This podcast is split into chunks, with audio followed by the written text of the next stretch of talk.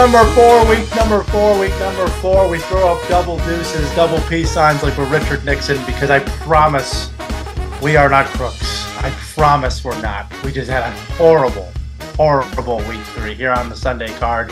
Dan Zampano, Matty Ice, Matty C, Matt Silbreth, Lemon Pepper Lou, Eric The trio is back together. That makes me feel a lot better. We haven't had the trio back in week one. Yeah. You believe that? I mean, we we needed everybody back together to put our our thinking caps on, maybe using our brain. Maybe we were using our brains a little too much last week, Maddie, with with like Justin Fields, right? We were just using it too much. Uh, bad week in week three. Maddie goes two and three. I go abysmally one and four, and we even screwed up lose bet the narrative pick in the Magic Money Line parlay. Although the under the weather is three and zero, I will say that. So that has been good to us. But we're gonna have to do some cleanup on aisle five, Matt. Yeah, I mean your your meteorology skills cannot be doubted, but um, man, uh, maybe go back to no mind melds again because uh, zero oh and three on the mind melds and the worst loss of uh, you know for for a team I rooted for, and and worse as far as uh, losing the spread bet, not even oh. coming close uh, and a 70 point scoring effort, which we have not seen since the 60s. Um, pretty bad, pretty bad, especially and it's staying two two Monday uh, Monday night game and Sunday night game that weren't that good and that we shouldn't have had to stay up for. And like the Raiders gave us false hope at the end, except for uh, we'll get to your boy Josh McDaniels. I mean, maybe not the final nail in the coffin, but um, it does help to have at least football math um, if you're going to be a good head coach, as you claim that he is.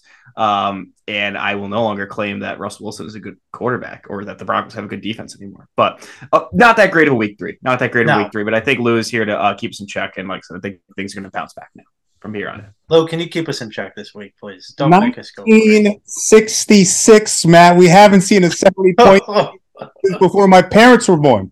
The Jets won a Super Bowl more recently, all right?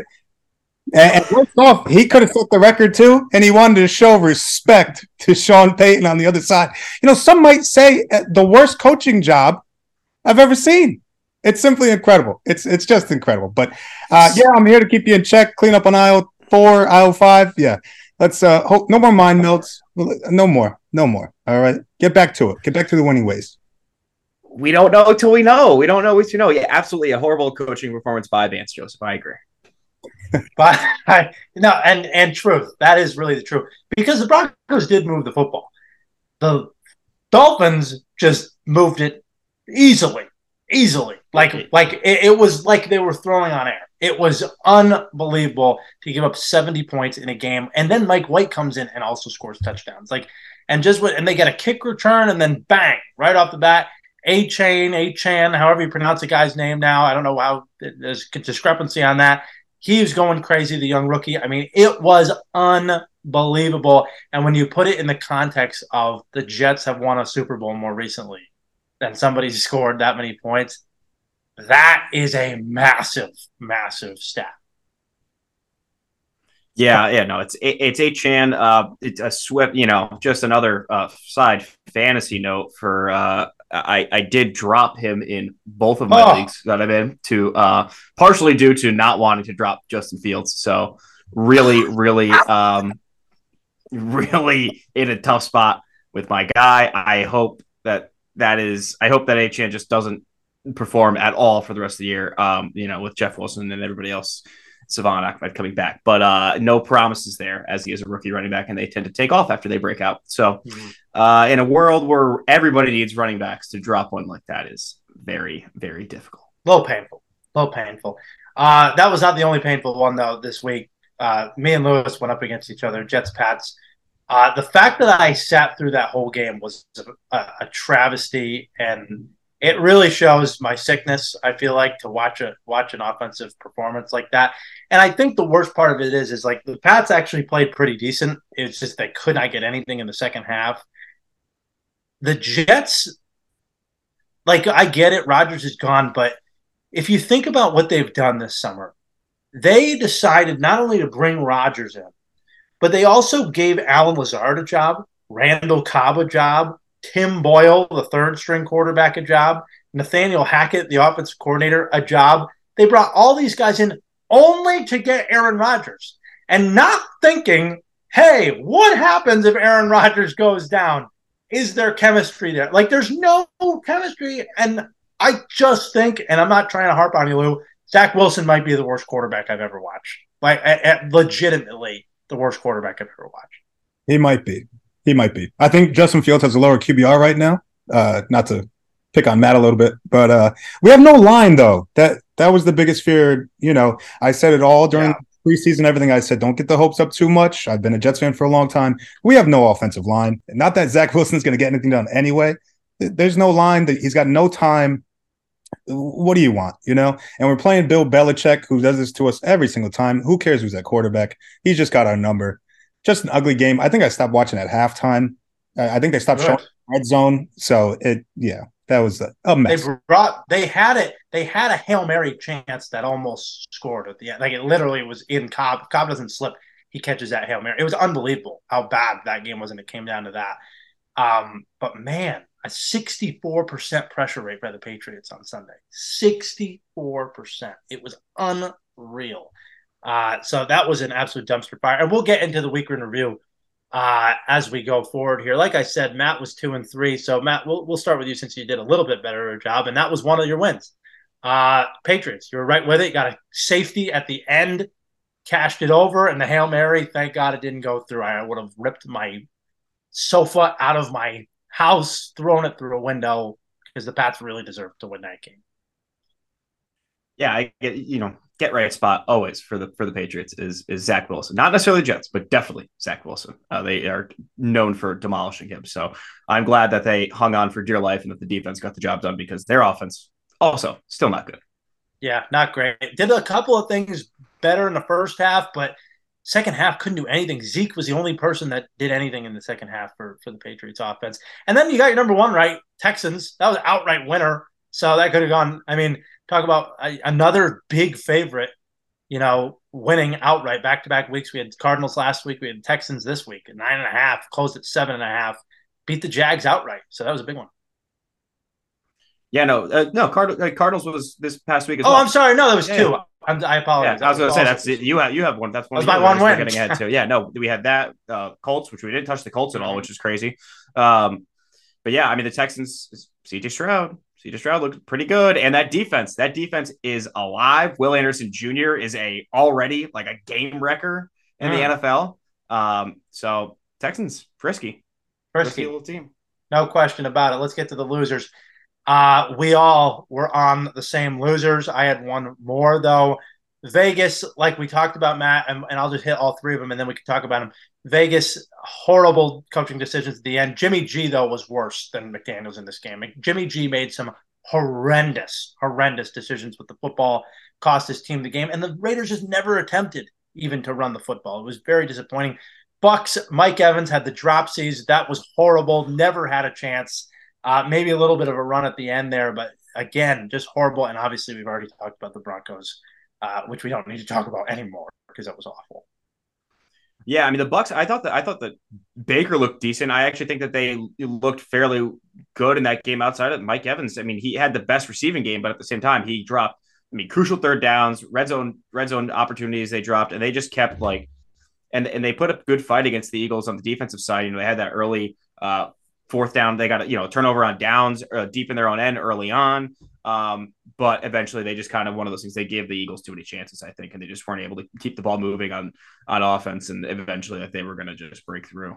Um, and then the yeah the Raiders, I mean, can, McDaniels literally said after the game that they needed to score twice when they were down eight points.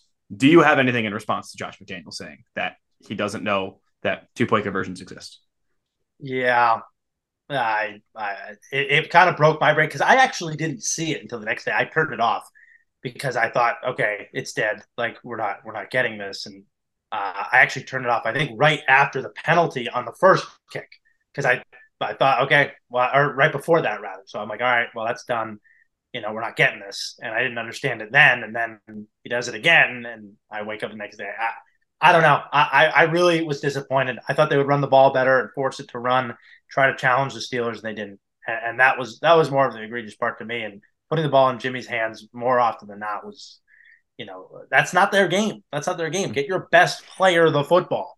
And they made Kenny Pickett look good for the first time yes. um, all year. I mean, their defense. Uh, uh, I know we got messy stuff with Chandler Jones going on. I, I, I uh, another some, thing, some craziness going on there. But yeah, I mean, the, the that again, the Raiders organization is a mess. News newsflash. I mean, they're just a full mess.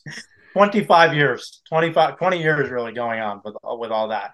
Uh, I had the same exact losses. Denver, we mentioned it. Tampa, we mentioned it. Vegas, we mentioned it. Just one and four for me.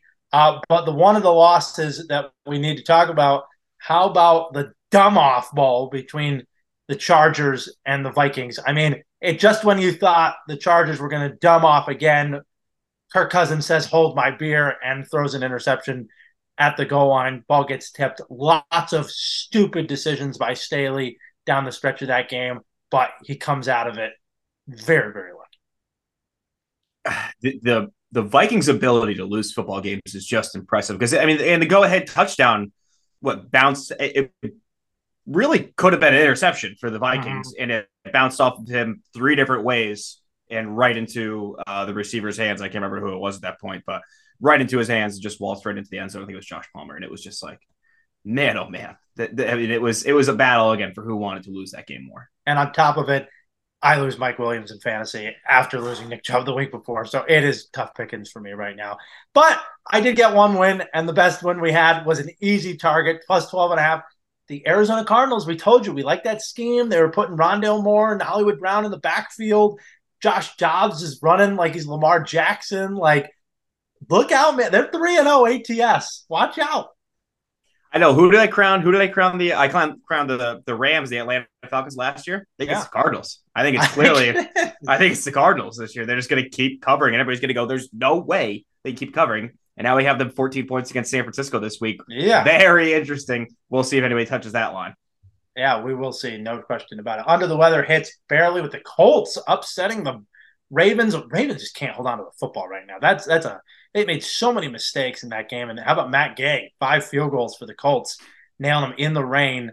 Uh, huge one there for him as well. So like, as that game was like early on, uh, uh, we were watching. Me and Lou were watching with our buddy Nick, and he literally goes, nobody fumbles the ball more than the Ravens. And like the next hey, play, they, the next play they fumbled and they just kept fumbling. And I was like, it's, it's got to do something with like all their skill position players are just like light, like they're all lighter speed guys. They don't got yep. a lot of like strong guys to hold the ball.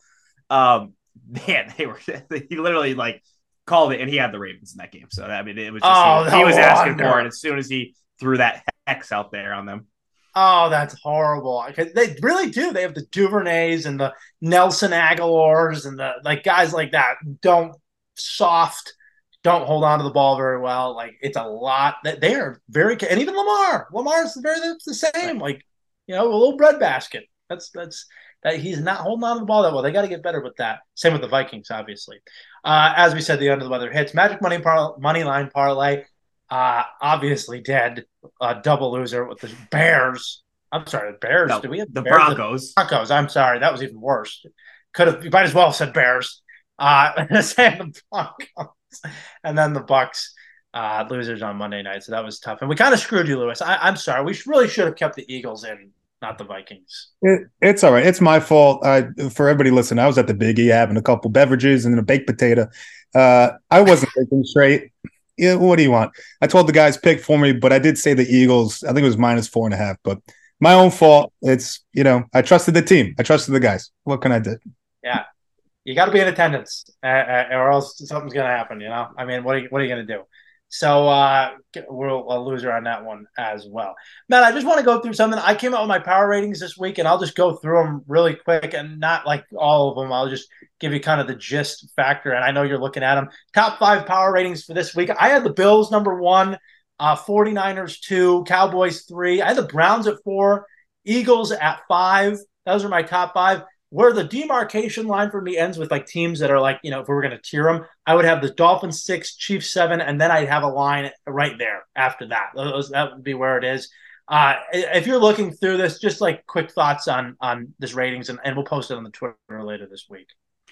Yeah, I mean, I, again, the big big one for me there is the Browns. I keep harping on them, and I, I just really like their defense so much this year. I mean, they're they're impressive at every level, and to be that high in your rankings, I know that this takes in offensive and defensive stats. So you have a lot of people, you know, I'm sure you know one of the bigger gripes is Dolphins are six, and they just put up seventy, and it's like, well, again, their defense is not is not fantastic, and and you have to play on both sides of the ball.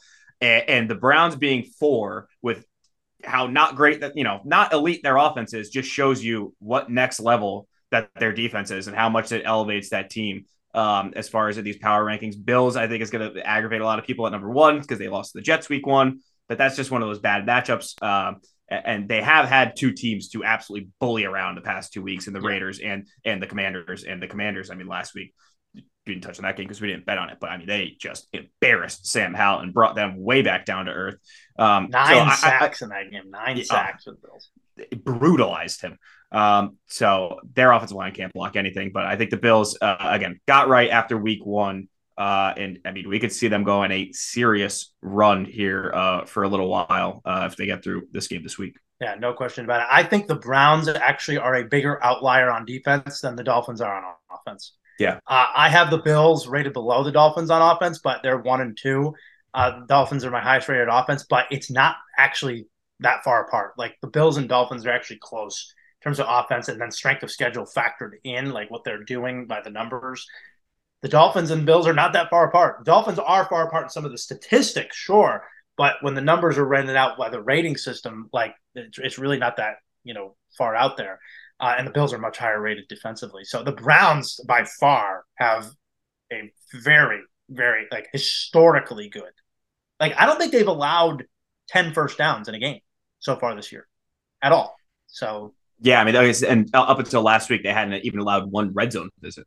Um, yeah. and, and, the you know they got they gave up one to the Titans, and it was the one field goal they gave up all game.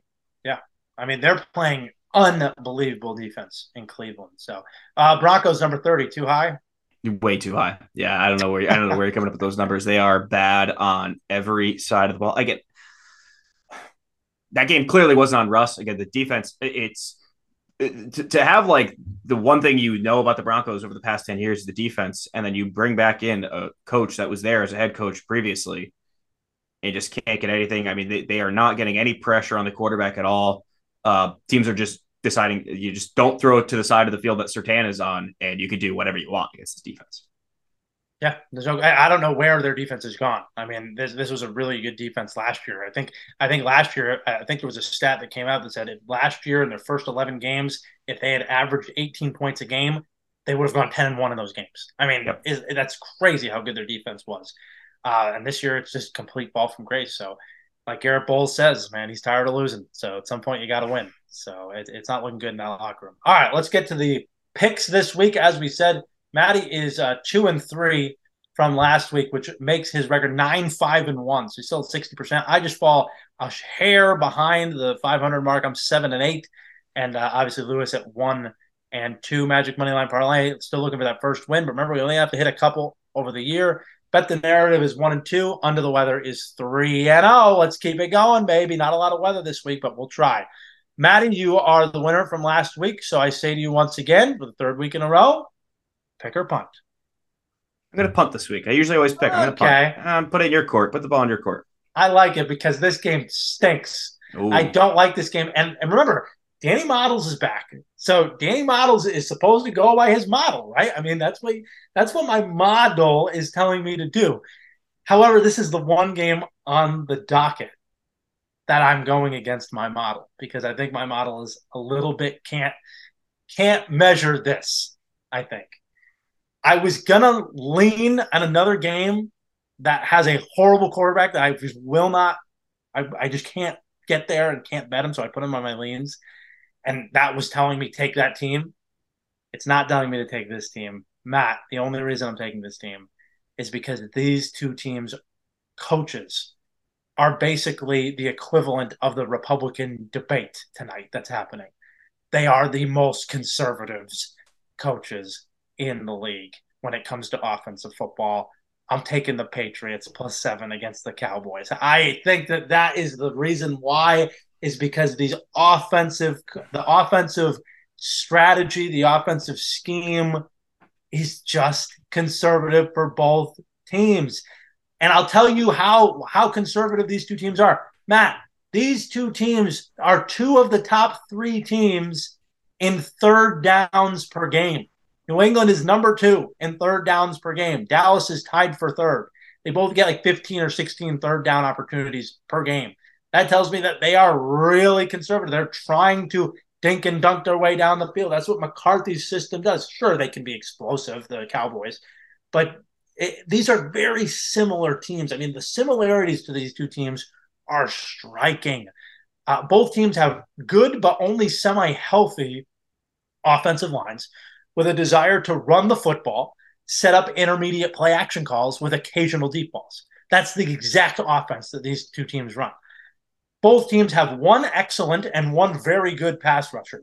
Parsons, who's elite of the elite, Judon, who's excellent, and then I, they also have one very good pass rusher, Lawrence for the Cowboys. I put Uche up there for the Patriots, who's, who's been very good at pressure rate. Um, they both have identical pressure rates 29%. They have the same exact pressure rate. It's crazy. Uh, but the one weakness of Dallas is their run defense. Their run defense is tough. They're giving up 5.3 yards per carry. New England has to find a running game. They've been running everything out of shotgun. Everything has been an RPO action game without any threat of the R. It's been a PO rushing game, um, pretty much. I mean, it, that's all it is. And and they they found it with Zeke a little bit in the second half against the Jets, and the Jets have a great front, and they were kicking Strange's ass. I mean, Quinnen Williams was kicking his ass. I think Strange is also a little hurt, so we'll see if he even plays uh, the guard for the Patriots. But I'm not sure if the Cowboys' whole line is is healthy either. You know, I, I, I Biadasz, Tyron Smith, Zack Martin going up against the front of the Patriots. These two teams are so similar, and and I don't see Dallas as in this comeback spot. I don't look at Dallas in that way, the McCarthy Dallas team, where oh they're gonna they're gonna come back after losing a game they shouldn't have lost. I don't see them like that. I, I don't see them looking kind of like that way. They don't have that mentality. Dallas should have things more buttoned up this week defensively. There's no question they got out schemed by Arizona, but they're vulnerable in the back end uh, if their pass rush doesn't get home and their pass rush has to get home. And obviously, I think it can. They have a great pass rush. On the offense side of the ball, can Dak find someone else not named CeeDee Lamb? We know the strategy going into this is that the Patriots are going to try to take away CeeDee Lamb. Uh, it'd be nice if Jonathan Jones is playing. That would be great for the Patriots at corner, but we'll see. And like I mentioned, the offensive line. By the way, this is a very rare spot for the Patriots. This early in the year, since Mac Jones has been in the league, they've only been underdogs of six and a half points or more twice. They covered both of those times. It was last year against Green Bay. They were nine and a half point dogs in Green Bay with Zappe and Hoyer, and they went to overtime. And then in 2021, when Brady came back, uh, they were, uh, I think, five and a half point dogs, or no, they were seven point dogs to Tampa at home, and they covered both of those numbers. They're seven point dogs here.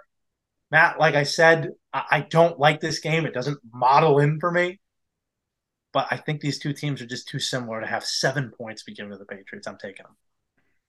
This game, I, I was I've been back and forth on this game all week. I immediately like I, I was kind of I was on the Patriots from the start, thinking too many points.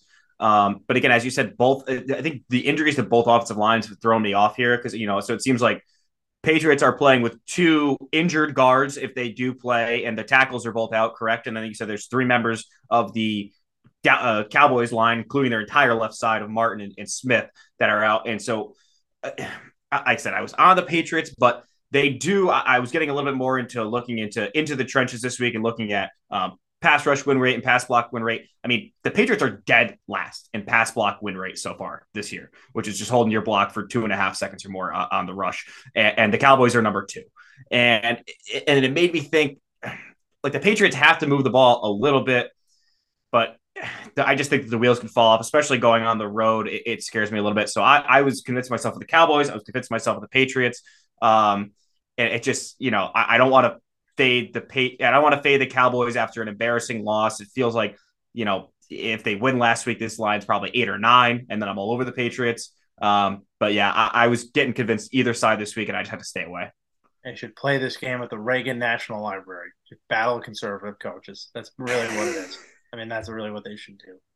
Uh, number five. Number five. Uh, maybe the, I think the power ratings will support this one. um, because again, I'm so impressed by this Browns defense, and this one, mm. this one has been difficult for me, and uh, I, you know, I think I'm fading a little bit of a, a, a pros Joe side on this game. Um, but they're they're just absolutely. I think they're legendary right now. Uh, they are number one again. Talking about in the trenches, they are number one in run stop win rate. They are number eight in pass rush win rate. Um, and I think that you know the Ravens also are very well at getting very elite at getting pass rush. Uh, they're higher up uh, than the Browns as far as they're number six in pass rush win rate. But I think they've played a lot of injured and not so great offensive lines over the past few weeks uh, in, the Ravens and and the, the Ravens injuries just keep piling up. I, they did. Uh, we're recording this Wednesday. I wish I had more time to get some more practice reports because Linderbaum and Stanley did practice today. Um, but you know they've got two, those two guys. The, the center of the left tackle didn't miss last week, and that's a, that's a big one for us. I think if we had had that information, we might have been a little bit more on the Colts. If we we got to pay more attention to the guys who are out in these weeks. Um, and, and, they're also piling up at the skill position with Rashod Bateman going down last week, OBJ. So now you're looking at they have to run the ball with their uh, now they're down running backs as well. We already know Dobbins is done for the year. Uh, Gus Edwards, I think, still has to clear concussion protocol. Mm-hmm. Uh, so I think Hill is going to be back this game, but they could be starting Melvin Gordon and Kenyon Drake uh, to run the ball here for the Ravens this week. So I think that also the Ravens haven't quite gotten this Monken offense rolling as well as they they would like to, I think, at this point in the year. Um, they're not getting the ball to Mark Andrews. I don't know why he, I think he only had four catches last week on like six targets. Um, I expect that obviously to go up now with some of the wide receivers going out. And, and, it was hard for me to, to go against Lamar as an underdog. Lamar's an underdog. You know, this this trend goes against me. He's 11 1 and 1 against the spread in his career. But again, I just think that in, in another one in the divisional game, we should be taking the dog here. Um, I do think this has gone up to three now. I did get two and a half uh, mm-hmm. yesterday um, and it was out there. But I think I am going to have to take a three as far as the show goes. And like I said, 68% of the tickets on Baltimore, 60% of the money. So there is still, you know, some, sharp, some sharps, I think, on my side with the Browns. Um, and I, I, just hope that they can win a really gritty uh, AFC North game here. And I'm just going to keep riding this Browns defense until everybody maybe catches up on how elite they really are. Well, the consensus line is three, but I just also looked at the Patriots Dallas game, and the consensus line is now six and a half. So I I will re put in mine at six and a half because that's up to date. Uh, but as far as this game goes, you're right. The model does project Cleveland. I mean that we, we do like Cleveland in the spot. However, again, like I said, I don't know who's playing for Baltimore, so I can't really put that in. Um, so I, I think Baltimore's probably a little bit more balanced in terms of offense and defense. This is very rare that Justin Tucker has missed a couple of kicks this year. I mean, mm. and, and and this game is one of the very few games that might involve the wind. Um, so I'm I'm uh I'm skeptical. I don't know. I don't know what to say about this game.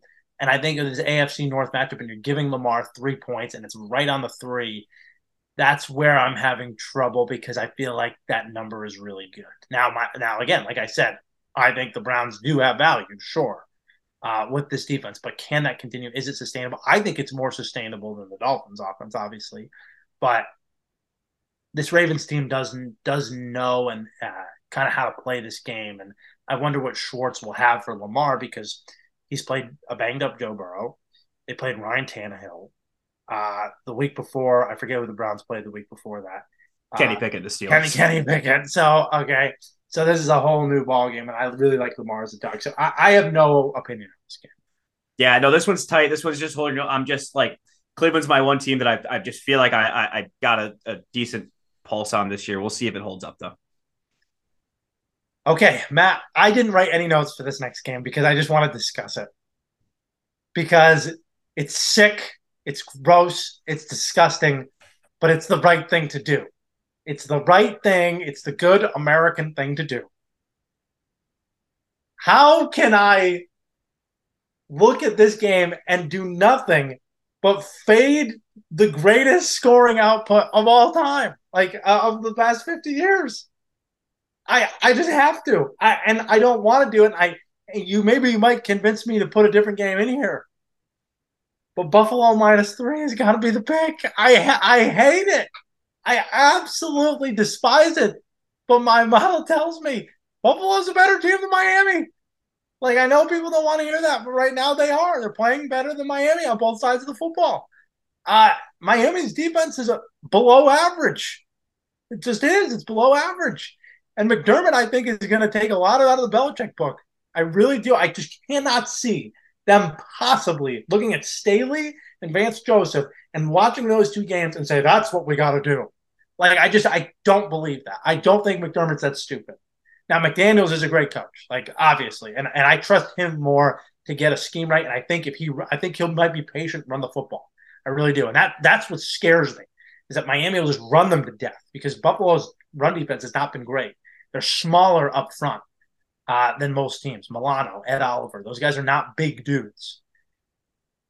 But Josh Allen is, is doing whatever he wants. I mean, he's doing whatever he wants. I think the Jets is an outlier game. I think that they, they really know how to play him really well. And the Jets defense is fast. I don't think this Dolphins defense is fast. I think the Dolphins defense is suspect at best. I don't think they have a very good pass rush. I think Wilkins is maybe their best player on defense. Ramsey's still not there. You can Howard can be exposed. Gabe Davis is playing a lot better. James Phil, Cook. Phil just taking a step back. Yeah. Yeah. I mean, agreed. And and then James Cook. I mean, I, I, they found a guy. They found their guy at running back. I, I just like I think the Bills. This sounds crazy, but I think the Bills can outscore the Dolphins. I really do. Yeah, this one. I mean, I wasn't. There's no way I was stepping into Miami again. I mean, it, again, it's it's absolutely like what you should do. Uh, you know, as far as being a professional, being a professional, which we are in this show, we are absolutely professional uh, when it comes to to where we put our money. Uh, but yeah, I, I, couldn't go against Miami again to this one. I think you are taking the the correct side as far as what you should do. And again, the, the rest. I think the recipe for this is is exactly like you said. The Bills need to be able to get up early. They need to be able to you know be up 10 points and and limit Miami from being able to control the clock. And then what the what they have to do on defense is is disrupt Tua from getting the ball out so fast. I mean, he is getting the ball out the quickest rate in the NFL right now. He is, you know, he's on time with everything, and they need to make him get to his second read. And I don't yes. know how you do that I really don't know how you do that because you know there's not much you could do to stop Tyreek Hill if he just runs underneath you. Um, you know, you, you, let him run underneath you all this time, and you, you come up on him, and then he's gonna they're gonna take the top off on you. So they have to make him get to his second read and make Tua hold on to that ball a little bit, and then they will be able to get home with their pass rush. Um, how you do that, I do not know, but I think McDermott could have a recipe for it. The Dolphins haven't played a lot in the red zone this year. Uh, New England was the only team that could really get them in the red zone. They've had just had big plays if the Bills can get them in the red zone, the Bills, the only other team that's better than the Bills in the red zone on defense is the Browns. And that's only because the Browns haven't allowed red zone opportunities. They, they haven't allowed any touchdowns because there's been what one red zone opportunity, so there's zero percent. The Bills are 28% in the red zone uh, on defense, like second best rate. So if they can make them stretch the field, make them dink and dunk their way down the field, even if Hill escapes, don't let him score. Like you cannot let them score. You need to rally the ball. I mean, I think New England had the recipe for it. They just didn't have the talent offensively. Uh, and I think the Bills do. So I'm on the Bills. They're going to remain my number one. If the Dolphins beat them, we'll look at the numbers, obviously, but that's going to be a huge paradigm shift. And and we did predict it. We did predict that the Dolphins were going to take this division. So, um, this is a hard one, but I'm going to take the Bills minus three. Yeah, I think you're on the right side. Another line that, again, could have got two and a half earlier this week, but unfortunately, yes. we are up to three already on Wednesday here. Uh, so you know, lines are moving, sharps are sharps are hitting those lines. So again, you're on the right side. Clearly, the line's going, you know, uh, you know, kind of uh, against you, but getting it at three, getting it in it before, if it does, I don't, I don't think it'll get to a hook. I think this it settles. But um, on to number four, in this one, this one I don't like, and this one I gotta, I gotta get up to the line because it was bouncing all around as. I was mm-hmm. prepping for this one. I'm going to take Indianapolis. And I think oh. right now. Oh, okay. Uh-oh. Okay. Oh, that means we got a head to head, I think. Uh, so Indianapolis right now Pick is plus one. I see, I'm seeing plus one and a half. And I saw, but yeah, if you're looking on action, what you're looking on, I saw them at, uh, it was minus one earlier in the day when I started taking my notes. I see minus minus a half. Um, so I, I think I think Pick'em is fine in that. I think if we want to settle somewhere on a Pick'em, because again, DraftKings in Connecticut I'm seeing is, is plus one and a half, but I think we settle at a Pick'em here. Uh, Anthony Richardson practiced today. He's trending towards playing, But the Indianapolis defense is actually playing very, very well this year. The defensive line has taken a huge step forward. Kwity Paye and Samson Ebukam have played exceptionally well through a few weeks. I do worry again. There's a little bit of a Baltimore situation, and they did play Baltimore last week when they were banged up. Um, and they played Jacksonville week one when they they had not you know a complete offensive line, but they are getting they are top ten in both pass rush win rate and run stopping win rate. They are uh, eighth in pass rush, uh, in fourth in run stopping.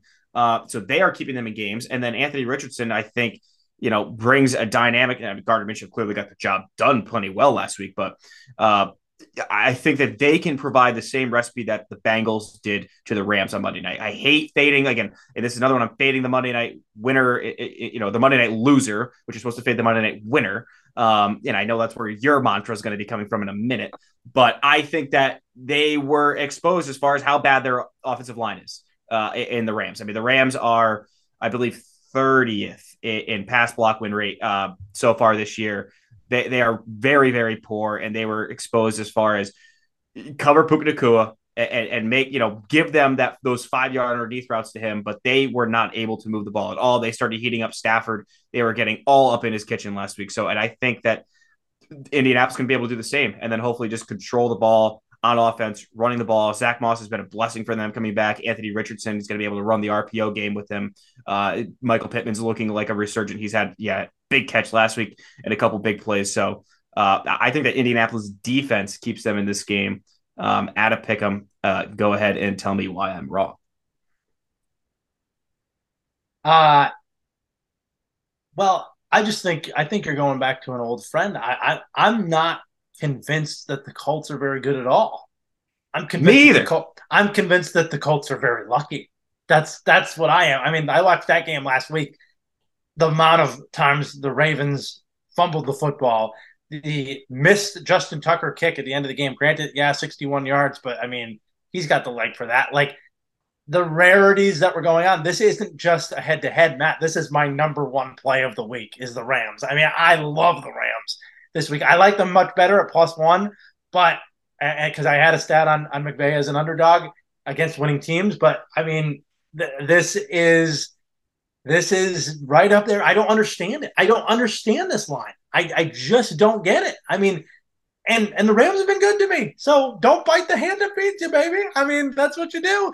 Ram, I'm two and zero oh with the Rams this year. I got off them right at the right time. They pushed last week against the Bengals. I mean, they've been very good to us. So why do we keep riding? Why don't we keep riding the disrespect of Sean McVay? I mean, this is kind of disrespectful. I mean, in, in the line to the coach. Um, in, in my estimation, I mentioned the like I think the Colts have been. I think we Action Network has that luck rating thing that, that we look at sometimes. Colts mm. are like third in that, and the Rams are like twenty six. I mean, it's ridiculous. It's ridiculous what how much luck the, the Colts have had. Stafford's outstanding. I mean, Stafford's playing extraordinary. I, the the throws that he is making this year have been through keyholes. I've, I've said that many times. And Nacua is a great guy that they've had. I don't know this week. Uh, Cooper Kupp's not eligible to come off the next week. They're expecting him back. Week. Okay, so so he's not going to play this week. But when the Rams have run the football, they were very effective. I don't know what they weren't doing. I don't understand why they weren't running the football more. They had five and a half yards a carry in a close game against the Bengals, and they just stopped running the football. I mean, I think they get back to it this week. Now they'll go to the fast track too. I think the fast track is going to help the Rams. I really do. And downhill passing, I think that's going to really be something. They can get back to it. Look, even with their heavy passing team, Matt, they've squeezed teams out of scoring. They've squeezed them out. They're a top six team in time of possession, and and the Colts are a six, a bottom six team in time of possession I mean, the Colts haven't been able to hold on to the ball at all. I think the Rams can choke this game out, the run game. And and contrary to popular belief, I know that the Rams don't have much of a pass rush, but their secondary has been really good without a pass rush. They're second in the league in third down defense, and they have really good stats in yards per in defensive yards per attempt and defensive pass rate. They've been really good like that. I was going to mention because they were plus one that McVay is an underdog versus teams with a winning record. 10 6 and 1 against the spread, but he's obviously not a dog. He might be a dog still. I mean, I don't know. Maybe there will be a buyback on the Colts. I'm not entirely sure. Um, but again, ride that Monday night loser. I'll ride it all the way. I'm gonna ride the Ram instead of riding the horseshoe up the keister of the Colts, who have been incredibly lucky. West Coast, best coast. I'm surprised at you, Matty Waves. Uh, the waves seem to be very much died down, and we're farming in Indiana. I'm taking the Rams pick 'em. Yeah, my first my first instinct again when I kind of just take a first glance at the board before I dive into any numbers or anything like that. I, I same thing was Rams plus one and a half. What is this? This is so silly, but I don't know. I, I think that the Colts do have a, a I don't. I just. I really. Is Richardson playing? That's the that's the idea. He is practiced today. I think he's going to play. And it, it's concussion. So if he's already practicing, uh, that's. I mean, that's a really good sign that he's practicing Wednesday to get through concussion protocol. So I, I would I would assume that he's going to play. Okay. Um, but again, that's when I all of a sudden I start seeing the line move, and I wondered if anything came out, and I'm like, the only news is positive news for Richardson. So I don't. Was it? Are they saying Gardner Minshew's highly highly higher rated than Anthony Richardson? I don't know. That's don't know. bothersome to me. Um, this one is. I mean, this one I like that we were in a pick'em. Basically, you know, we're we're just head to head on this. I think that I think that's where we settle this one. Uh, especially if we're going head to head and there's some ambigu- ambiguity with the line. So uh, my first instinct was Rams, and I think maybe that was it. Just kind of went against the gut feel of, of sometimes Joe Public comes out when you first look at the, the, those Joe Public feelings come out when you look at the board at first, and I had to, I had to fade that a little bit myself. So what are what is the ticket and and and uh, and money count? Do you know? Because uh, I, I would be. I know that the Rams were getting most of the tickets, and I do feel and, like I am on the public side a little. Bit. That that's the other thing I don't like about this. The Rams have eighty four percent of the tickets and eighty percent of the money. I mean, it's like everybody's on the Rams, everybody's on the Rams, everybody's on the Rams. And I don't think, again, I think that the Colts defense has not been talked about yet. So I think the Colts defense is stepping up in a big way because they've had talent. We've, we we did say it preseason that they have guys that are able to step up, and Ebukam been great. Uh, Kwity Paye's been great, and then they've got DeForest Buckner still. Um, so I mean, they they've got a really good front four with those three guys playing well. So and, and like I said, really good on both sides as far as passing and run uh, run stopping. So um, here we go. Head to head, part two. Head to head. All right. I don't feel good about head to heads. I hate them because Matt usually beats me, but we'll see where this one ends up. Number three, Matt. Well, I said I'm glad you didn't like save your number one for a big time like reveal because last week that did not work out. that was um, terrible. So let's just like I like you just got that right on the table here. Um, but hey, as I just said, I was fading the Monday night loser, which you're not supposed to do. We had two Monday night games. So I can now back the Monday night loser in the other game, and I will take the Bucks plus three and a mm. half against the Saints. I, again, I, I think the Bucks and Baker played pretty well. But Baker definitely had nerves in the beginning of that game. The first two drives, he sailed a couple of throws that like could have been house calls. Uh, he, he overthrew, I think it was uh, Thompson or Tompkins. Uh, he had him on a couple of plays that I mean, he would have waltzed right into the end zone. Uh, Mike Evans had a couple dropsies on like pivotal third downs where Baker's been so good this year. We talked about that last week. How how elite he has been playing. You know, making the right calls, making the right decisions. And the Eagles' defensive front looked like everything that we're supposed to see out of the Eagles' defensive front last week. They were tearing apart the Bucks' offensive line, which has been good, and I think that they are able to play well again. And the Saints' defense, I'm not quite sure that I think their numbers are a little bit inflated because if we want to talk about who the Browns played the first three weeks, not being so great, the Saints the first three weeks have played Ryan Tannehill as well on that list. Ryan yes. Tannehill is going to get shots left, right, and center in this show. Bryce Young and Jordan Love last week without Christian Watson is number one wide receiver. So I think that their passing attack, also again on a fast track indoors this week, going into the Superdome. And these divisional dogs, I, again, I, I did not get the the the stat on this, but divisional dogs over the past five years have covered, you know, road, home, regardless, are covering at about 55% um, in any in, in divisional matchups, uh, give or take. I, I, didn't get that quite right, but uh, I do think it's going to come down to are they able to move the ball through the air? The Bucks able to move the ball through the air because it is a strength on strength matchup there. The Bucks want to throw the ball. They are the worst in the league at running the ball. They are averaging 2.8 yards per attempt but the Saints are giving up 4.5 yards per attempt, which is bottom 10 in the NFL. So mm. it is a strength on strength here. And then, like I said, the divisional game factors in, and it's Jameis Winston this week. Jameis Winston as a favorite, giving up the hook Uh, again, this was at three and this popped to three and a half. I hope it's still at three and a half by the time the, sh- the show comes out and people don't think we're faulty with the lines again. But um, when this popped up to uh, the hook, I think that Baker playing in a, a not a primetime game in a divisional matchup against Jameis Winston, I will take them to keep this one close. So this isn't my leans uh, because I think Tampa is the better team, uh, yeah. and and I think my numbers reflect that. I, I, was happy to see them at 14 in your power rankings. Yes, yeah. I mean, I, and I think those teams that are like 11 through 18 are more so teams that are not horrible at something. You know, like their offense isn't horrible, their defense isn't horrible. They're either above average or slightly below average or somewhere in that area uh, at something. And and the, as good as the Saints are on defense, their offense sucks. I mean, they are horrible, horrible on offense, horrible. Uh, so so that's kind of a, a spot for me. Is I think this number is a good number, and that's why it wasn't necessarily in my in my five because I think the number is is close. Uh, but I do like the Bucks. I do think the Bucks definitely can win this game outright. No question about that. I think they can do that. The question is, can the Bucks win this game outright without scoring 20 points? Because the Saints have not given up 20 points in 11 games. So that defense has been consistent. Um, I don't know. I, I think that's going to be a little bit difficult. How good is the Bucks defense? That's my question. Is their D line going to show up this week? You know, that that's my big question and my big. So I think the line is fair. That's what I would say. But again, I do lean Bucks. So. Yeah, like I said, I love the hook. The hook, the hook got me there because the there was there there was a couple nasty again. I was I might have if it wasn't for the hook, I might have been on Dallas minus six and a half this week. So I think I'm I'm happy the hook came through just in time.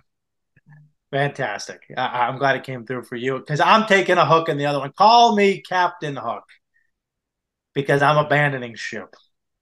And this is gross, but I'm plugging my nose. I'm abandoning ship on one end and I'm going back to one of our old favorites and play the hits, baby. An old cat dog at home. Carolina plus three and a half at home against the Vikings. I I hate it. I'm abandoning ship, Matt. I'm abandoning ship. I'm done. I'm off the Viking boat. But I have to do this. I have to do this. I have to come back to this. I'm actually more comfortable with Andy Dalton at the helm than I am with Bryce Young. I really am. I don't. I think they're handcuffing the kid. I really do. Before but, we get into this, Bryce Young's trending to play this week. Oh yeah. Do we want to make this? Do we that want to makes make me feel awful. That makes because me feel awful. The line again. Talk about lines changing as I was looking at news coming out. The line did tick up this afternoon when good news came out about Bryce Young starting because I do oh, think it's four and a half Young, now. That's what I'm saying. It, it, went up a lot because they're like, oh, Bryce Young starting, and it moved like a full point and a half. I must have just not seen that. It's four and a half now. I mean, I'm getting a full extra point. I'm taking it. I, I, I no, I'm, right. gonna, I'm gonna be with it. I, I, I don't trust the Vikings. Nope, I'm done. I'm not gonna do it anymore because Matt, they don't take care of the football. They just don't do it. They flat out just do not understand how to take care of the football. They're the worst. They have the worst turnover differential in the National Football League. I mean, it's awful. It's awful. They cannot. That the amount of fumbles. Like I, thank God. I mean, Cam Akers is coming over for them. I, I don't know if he's going to be able to hang on to it either. I don't know. Like, I, I, think their offense is great. Their defense is terrible. Their defense is terrible. I think the Panthers, the Panthers by my power range should be favored in this game. By my power range. That, that's how that's how strongly I was on the Panthers because the Panthers have a slightly above average defense. Uh, their offense, their offense obviously has a lot of issues, but the Vikings defense is such a sieve especially in the back end. They have nobody that can cover anyone. Adam Thielen revenge game, maybe. I, am not going to say it, but you know, if it happens, let them know I said it. Uh, but I, I, think really, I do. I think I think that they can operate this, and I think they just need to get back to first principles. Run the dang ball, man. Run the da- like 58 passes, 58 passes for Andy Dalton. I mean, what are we doing? What are we doing? Miles Sanders, you gave him $12 million a year. Let him make his money, brother. Let him make his money. They're going to have problems with Jefferson. I think that's a that's a clear issue. Uh, but the Vikings again, they falter in the red zone. They again don't take care of the football. They just don't do it. And I'm not going to trust a team that doesn't know how to take care of the football. I think the Carolina Panthers are at home. I think a lot of things are going to bounce their way here in this game. Um, I, I, was much more comfortable with Andy Dalton. I'm not going to lie, but Matt, I, I, I, look at the. Is this a pros Joe's game? Because last time I looked, 73 percent of tickets were on Minnesota. So uh, I imagine that the Panthers are getting in the money. Uh, a slight, slight tilt in the money. It's it's 69 percent to Minnesota on the tickets, 66 percent to Minnesota on the money.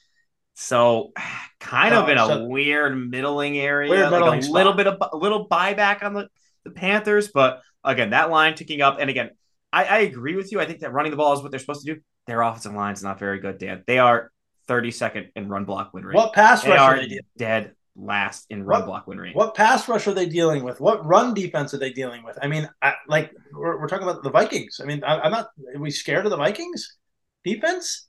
No, I mean, but I, I, think again, I, I actually think this is a, a, really good buy low spot in the Vikings. I was almost, I, I was almost, I was almost in on the Vikings this week. I, I really was. Oh I think goodness. that I think eventually that they've got to win a game. Like Kirk Cousins is leading the league in passing yards. I mean, eventually they will what win is, a game with being able to air it out. And again, you said Carolina has an above average defense. I think that they are average to below average at best. Okay, fair enough.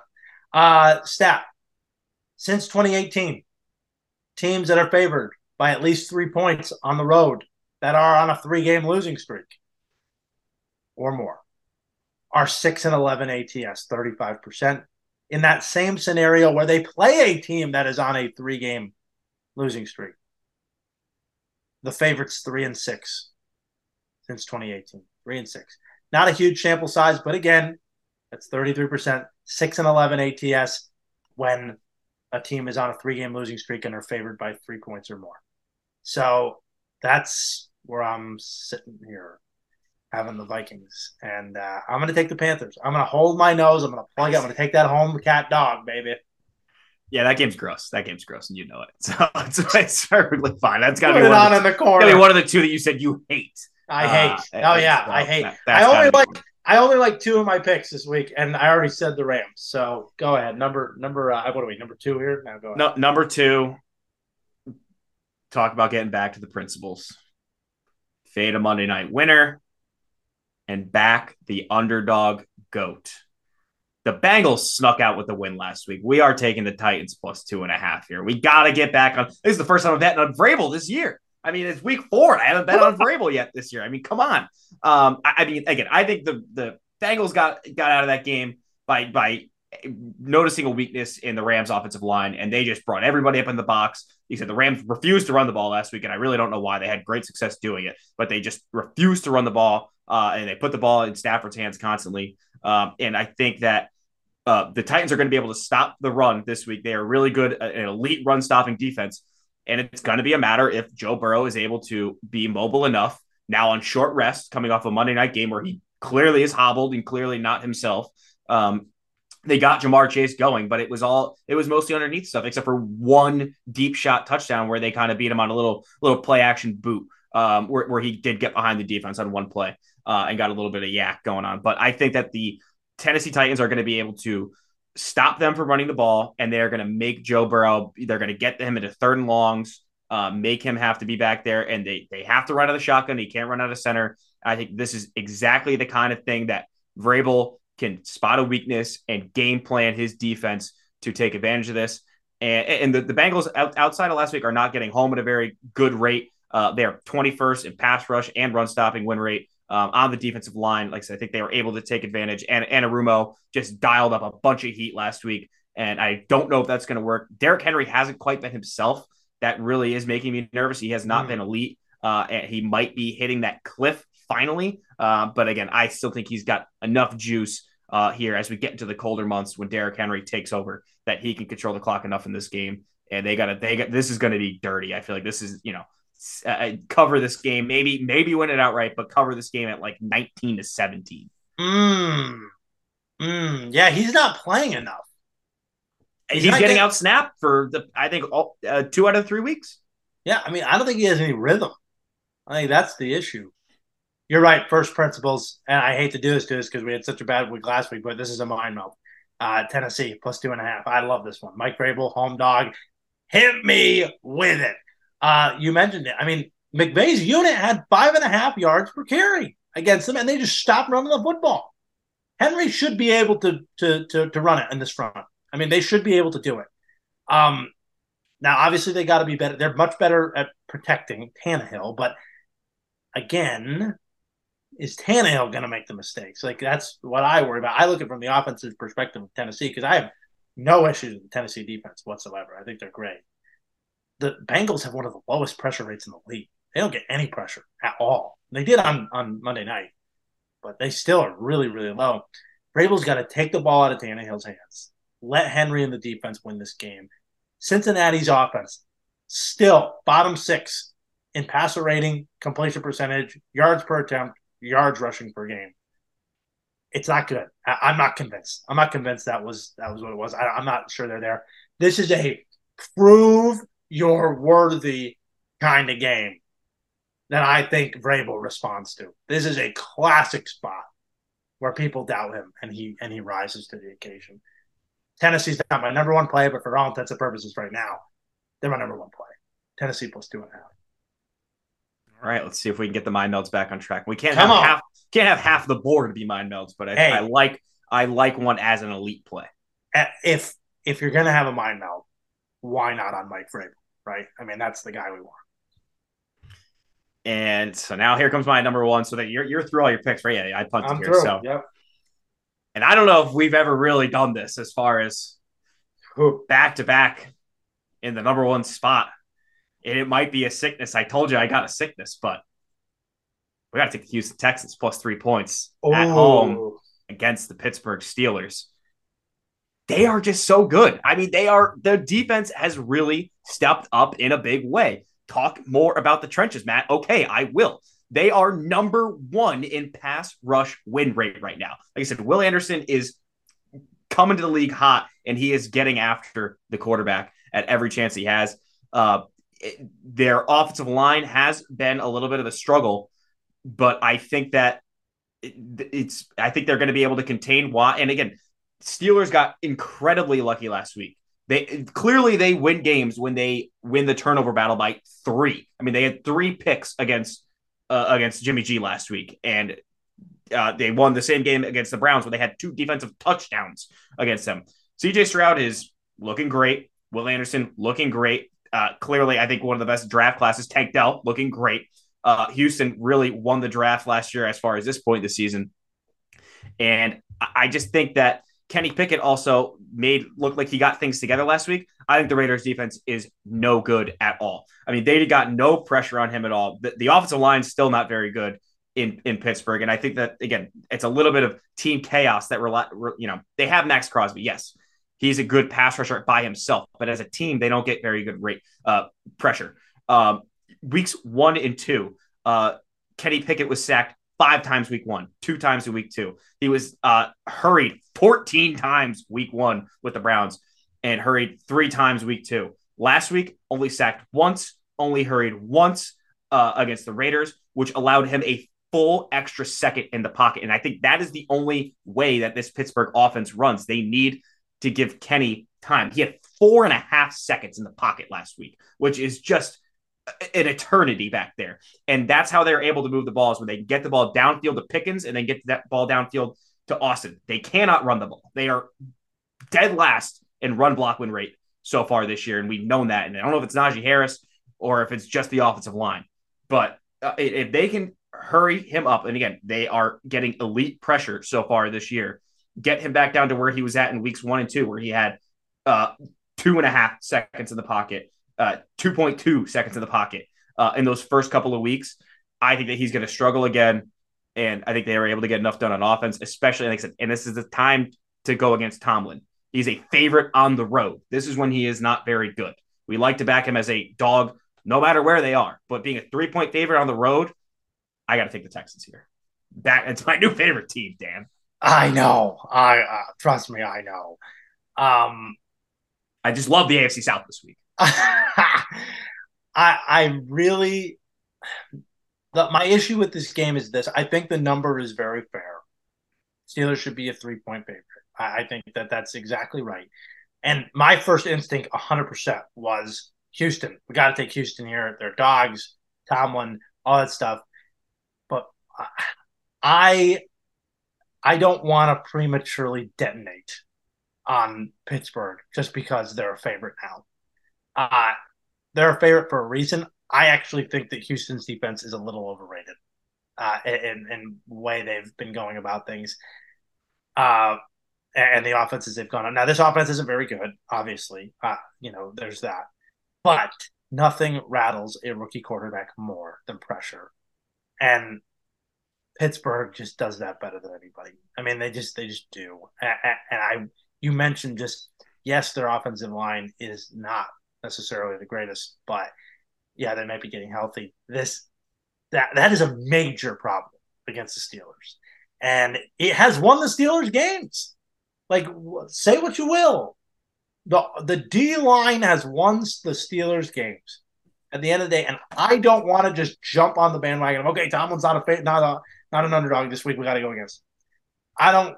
I I just I feel a little premature with just that notion to say that they're going to go down to Houston and they're not going to cover three points. I mean, to me, it's it it, it does. Their model wise, sure, and numbers wise says like, yeah, the Steelers should be favored, but maybe not by three.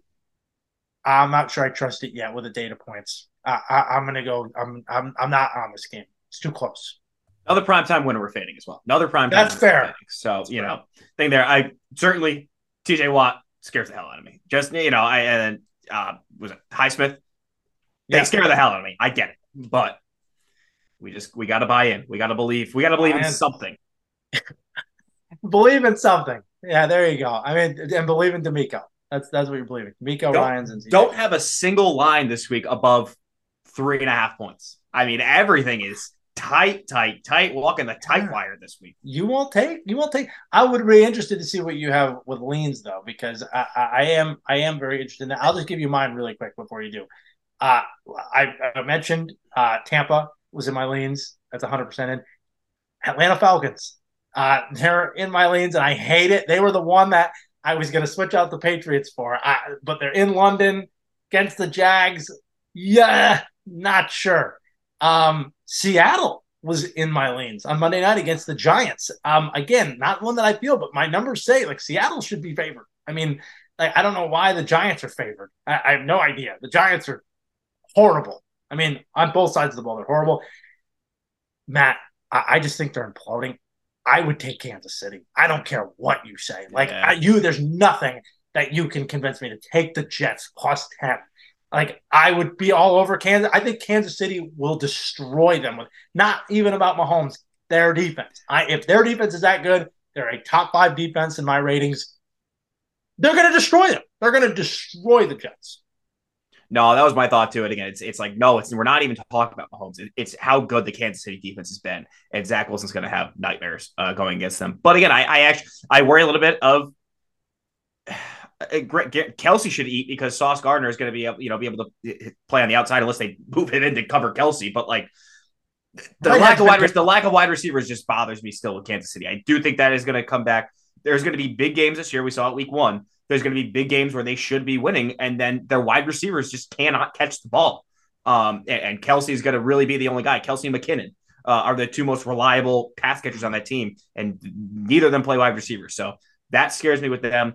Uh, I am right there with you. Atlanta, Jacksonville, really good at stopping the runs though so far this year. The one good thing their defense has been doing is stopping the run, uh, and it scares me a little bit. You know, kind of home field advantage with Jacksonville, with how familiar they are with playing uh, in London. But uh, and then another, uh, like I said, Dallas, New England. I could you could convince me of either side in that one, and I would probably bet it come Sunday. Um, Washington plus eight and a half. Get out! No, I know, out. I know, uh, I know, I know. Because you want to know why? I'll tell you why. Because Hurts at home is really good. On the road, yes.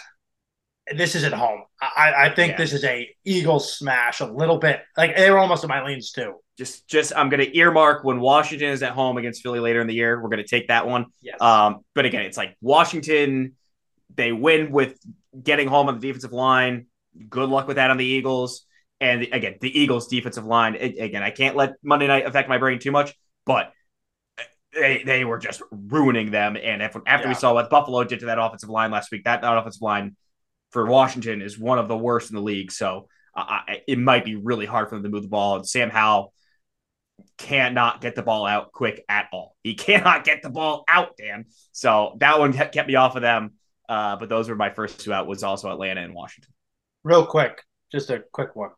Where's your lean on Cardinals plus fourteen against the Niners? God, I think you got to take the Cardinals again. I think you would have to take the Cardinals again, but it, it's like, you know, it's like, oh, they're elite defense. It's like, well, they just whooped the Cowboys last week. So, I mean, I, well, I don't see a problem there. But again, I do think the Niners are a step above the Cowboys. I, I do too. And, and my first inclination was Cardinals too. And then I ran the numbers and I'm like, what do you 49ers, have? 49ers might be the most efficient offense, most efficient offense in the league, and their defense is, is better. Was it supposed to be like 18 or 19 points in your it was above that. I think it was above that. I yeah, think like, it was just something crazy like 24 because remember the extreme ends extreme ends. yeah so you know it's not and the cardinals have a good offense. Their defense is is still not very good. Right. Um, right. And again so, they could they could just the 49ers could just run the ball control the clock. They could have like 40 minutes of 45 minutes of time of possession in that game you know what i mean like they could just right. absolutely dominate on that front so right let's get to the specials uh one game, just one game that has weather involved. And like I mentioned it before, it's Cleveland. Uh, and, and this is a divisional game in the AFC North. So why not? It's 40 and a half. It's low, but these low totals keep hitting. So I'm going to trust defense in this game. Uh, I'm going to trust the Ravens to not take care of the football. I'm going to trust the Browns to be an average offense and their defense to be elite. Uh, 73 degrees intervals between sunshine and clouds, but the winds are 10 to 15 miles an hour. I mean, it's not that much, but it is there. And maybe that affects some kicks. Uh, Browns don't have a very good kicker. Tucker's great, but he's been missing some kicks. I'm going to take the Browns and the Ravens under 40 and a half in a windy Lake Erie spot in Cleveland on Sunday. Let's make some magic. Uh, obviously, you know, we got close, we got close, we got close, and then bang, we got punched right in the nose. Nowhere close. Yeah, nowhere close on last week. So uh, there's some great opportunities here, and there's some short dogs, but there's also some long dogs that you might be able to, you know, sneak in there. So what do we got? No, we're, we're aiming short this week. Um, Tampa's definitely in there. So let's just say that right off the Tampa, right off the like rip. Tampa, Tampa's in there at plus 140. I'm gonna ask for help here on this one. My first instinct was Texans. I do agree that I might be stepping in it though. We're getting a little too rich. Mm. Do we throw Vrabes in there? Do we throw the Titans in there? like that. It's short. It's not a lot, but we got to get on the board here, and this would get us right back to even. Do we do Bucks plus 140, Titans plus 114? That still gets us plus 415. Gets us right back to even or like, above even. Above even. I do like that. I also would not hate Atlanta. I think Atlanta, no, I'm not doing it. Not doing it. I, I, I, I, really think Jacksonville. I think they're going to be able to stop the run. I, I think they are. Okay, and, and Ridder, um, Ridder's so bad. I, Heinicke's Heinicke by week seven at the latest. What would be the one, maybe above three dog that you would throw in there? Maybe Pats would be the Pats. Honestly, if if I had to take yeah. a shot, but that's I, not a bad one either. That was but again. I don't know because no, because they're I, not going to win, win, that game. game. They're no, they they're not going to win it yeah, they'll screw it up at the end like they always do. I'm certainly not taking the Raiders. I'm certainly not taking the Jets. Um, I'm certainly not taking the Bears against the Broncos. That no, don't I, even I think, mention that game. I think we go. I I, I like I think Vrabel actually has a lot more okay. chance to win that game outright. So we're gonna go Titans, Tampa plus four fifteen. Back to back weeks with the Bucks. Okay. All right. Titans, they clearly weren't the problem last week. I mean, they lost, but they weren't the problem. They weren't the problem. Well, we know who the problem was. Uh, Titans. I can't. I mean, we both like Buffalo a little bit. I do a lot. You think it's the right side, so you're not going Miami, which is interesting. No, that we. Yeah, I mean that that's there, but I can't. I just can't. I'm staying so far away from that game. Yeah, yeah, understand. So Titans and Bucks, the magic money line parlay. Lewis, we screwed you last week, so I almost want to wipe it clean, but we'll just keep it. Well, just give me an asterisk. We'll We'll give just- you an asterisk. That's it. asterisk. You know. What are we talking about Monday? Like, what is all the shows? Where are we going? I know where we're going, but there's a couple I want to talk about first. It's uh, uh first, uh, London calling the Jaguars minus three. Duval in London. Uh, the current record in London is four and five, so it would be cool if they got to five and five. But the problem is most of the games that they've won have only been by three. So if they win, watch it push. And if I'm right on that, I want that asterisk taken off. I want the loss taken off. Right. Uh, Yeah, we'll I'm give you a push you for the take that loss. Yeah. I the Broncos can't lose this game, right? the Broncos can't lose to the Bears, right? oh, they can. Oh, they can't. really want to go there? They I want to yeah. go Their there defense so, is so bad. bad. I want to go there so bad, but it's almost like I, I I don't think I can. I can't. And you got minus three and a half. I, I can't touch that one. Uh, let's see. You guys like Tennessee. I don't like that at all. I think Joe Burrow hobbled or not, the Bengals are just better. Uh, Ryan Tannehill still playing quarterback. Derrick Henry can't Mhm. get going. Tough. That's a tough one. Uh, I like the Bucks. You guys said the Bucks. Uh, Dan, I like the Rams with you. Hmm. Not sure about the Colts. I, it's a pick 'em, so I guess yeah, whatever happens in that one could happen. Uh, I like the Patriots plus seven. Oh, I knew it. I knew that was I really do, but the Chiefs are going to absolutely beat breaks off of the Jets, and all next week I'm gonna have to hear, uh, "What are we doing? What we have to make a move before the season is like before we get to the uh, the bye week. We got to do something. It's going to be a bloodbath. It might be really, really, really bad. I think. Lou, I think this is the perfect bet the narrative. You want to know why? Because they'll be playing that Welcome to New York song by Taylor Swift all throughout the stadium with her in New York in that building watching Travis Kelce. I mean, is there a worse story for football than Taylor Swift? I mean, I can't take it. I'm I already so sick of it. hate it. I can't. I- Whatever. If you like Taylor Swift, more power to you. But my God, as a football fan, I do not care. I have nothing wrong with Taylor Swift, but when we're the first question asked to Patrick Mahomes after a game is, "Did you throw Kelce a touchdown because Taylor Swift was watching up in the box?" We can't have it. Oh, it, it, it, it absolutely has to happen. Kelce will have six touchdowns in this game, and the Jets will lose by 40. And Taylor Swift will walk onto the field at midfield with that Travis Kelce jersey on and post the greatest Instagram, most liked Instagram post of all time. I've seen so many jokes of nobody knew who Travis Kelce was before he started dating Taylor Swift, and I want to pull my hair out. But uh, I'm going to pull my hair out a little bit more. Uh, Sunday night, this is going to get ugly. This is going to get ugly quick. And, and guess what? If if the bet the narrative doesn't come true and the Jets actually cover, maybe I do have something to look forward to. We're not going to win. That's just not going to happen at all. But it, they're gonna. It's, it's going to be a bloodbath. It's going to be off by halftime for almost everybody. I'm telling you right now. I, I forgot that it's the Sunday night game and we're not in the flexible area yet. I think next week it starts we can flex. I mean, that's just obviously it was supposed to be Rodgers and Mahomes, but not quite the same. No. It's almost sad. It's almost sad that they they, they won't move this game.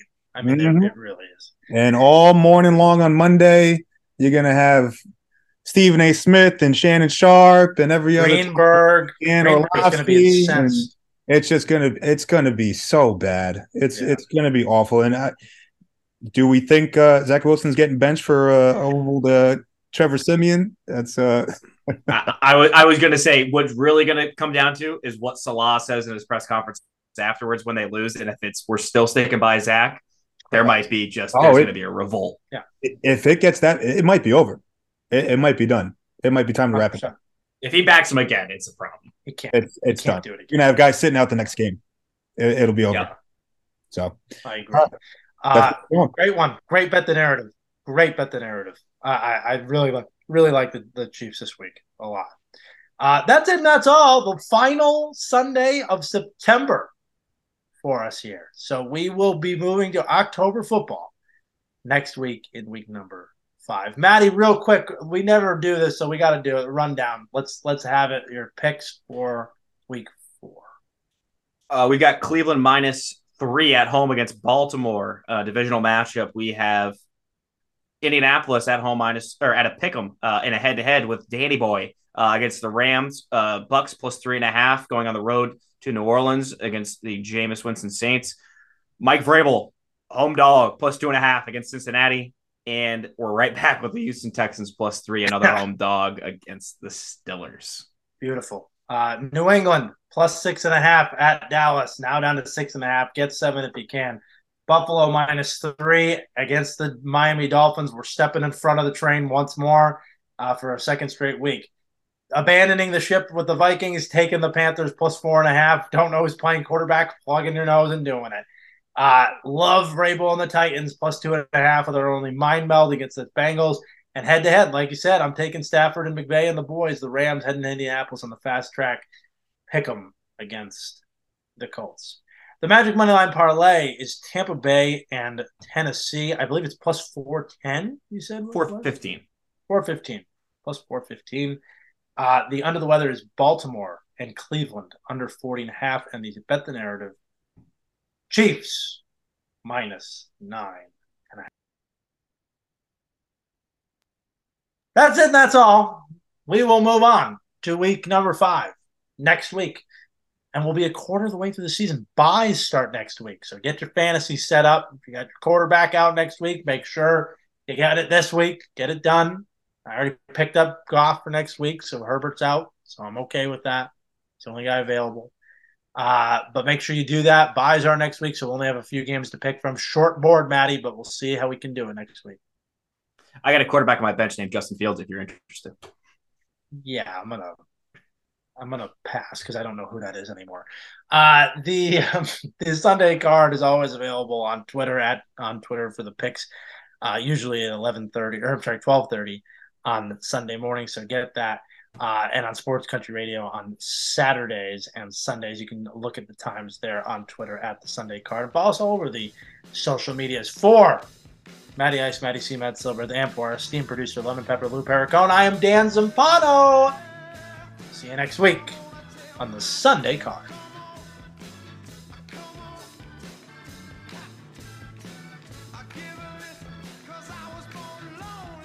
The Sunday Card podcast is co hosted and directed by Dan Zampano, co hosted by Matt Silbreth, and produced by Lou Pericone. You can listen to the Sunday Card on Spotify, Apple Podcast, Google Podcast, or wherever you get your podcasts. Also, listen to us on Sports Country Radio at sportscountry.net at 11 a.m., 3 p.m., and 5 p.m. on Saturdays, and again at 11:30 a.m. on Sundays. Follow us on Twitter for all of our picks throughout the regular season at the Sunday Card. And remember, if you have a gambling problem, call 1-800-GAMBLER. That's 1-800-GAMBLER.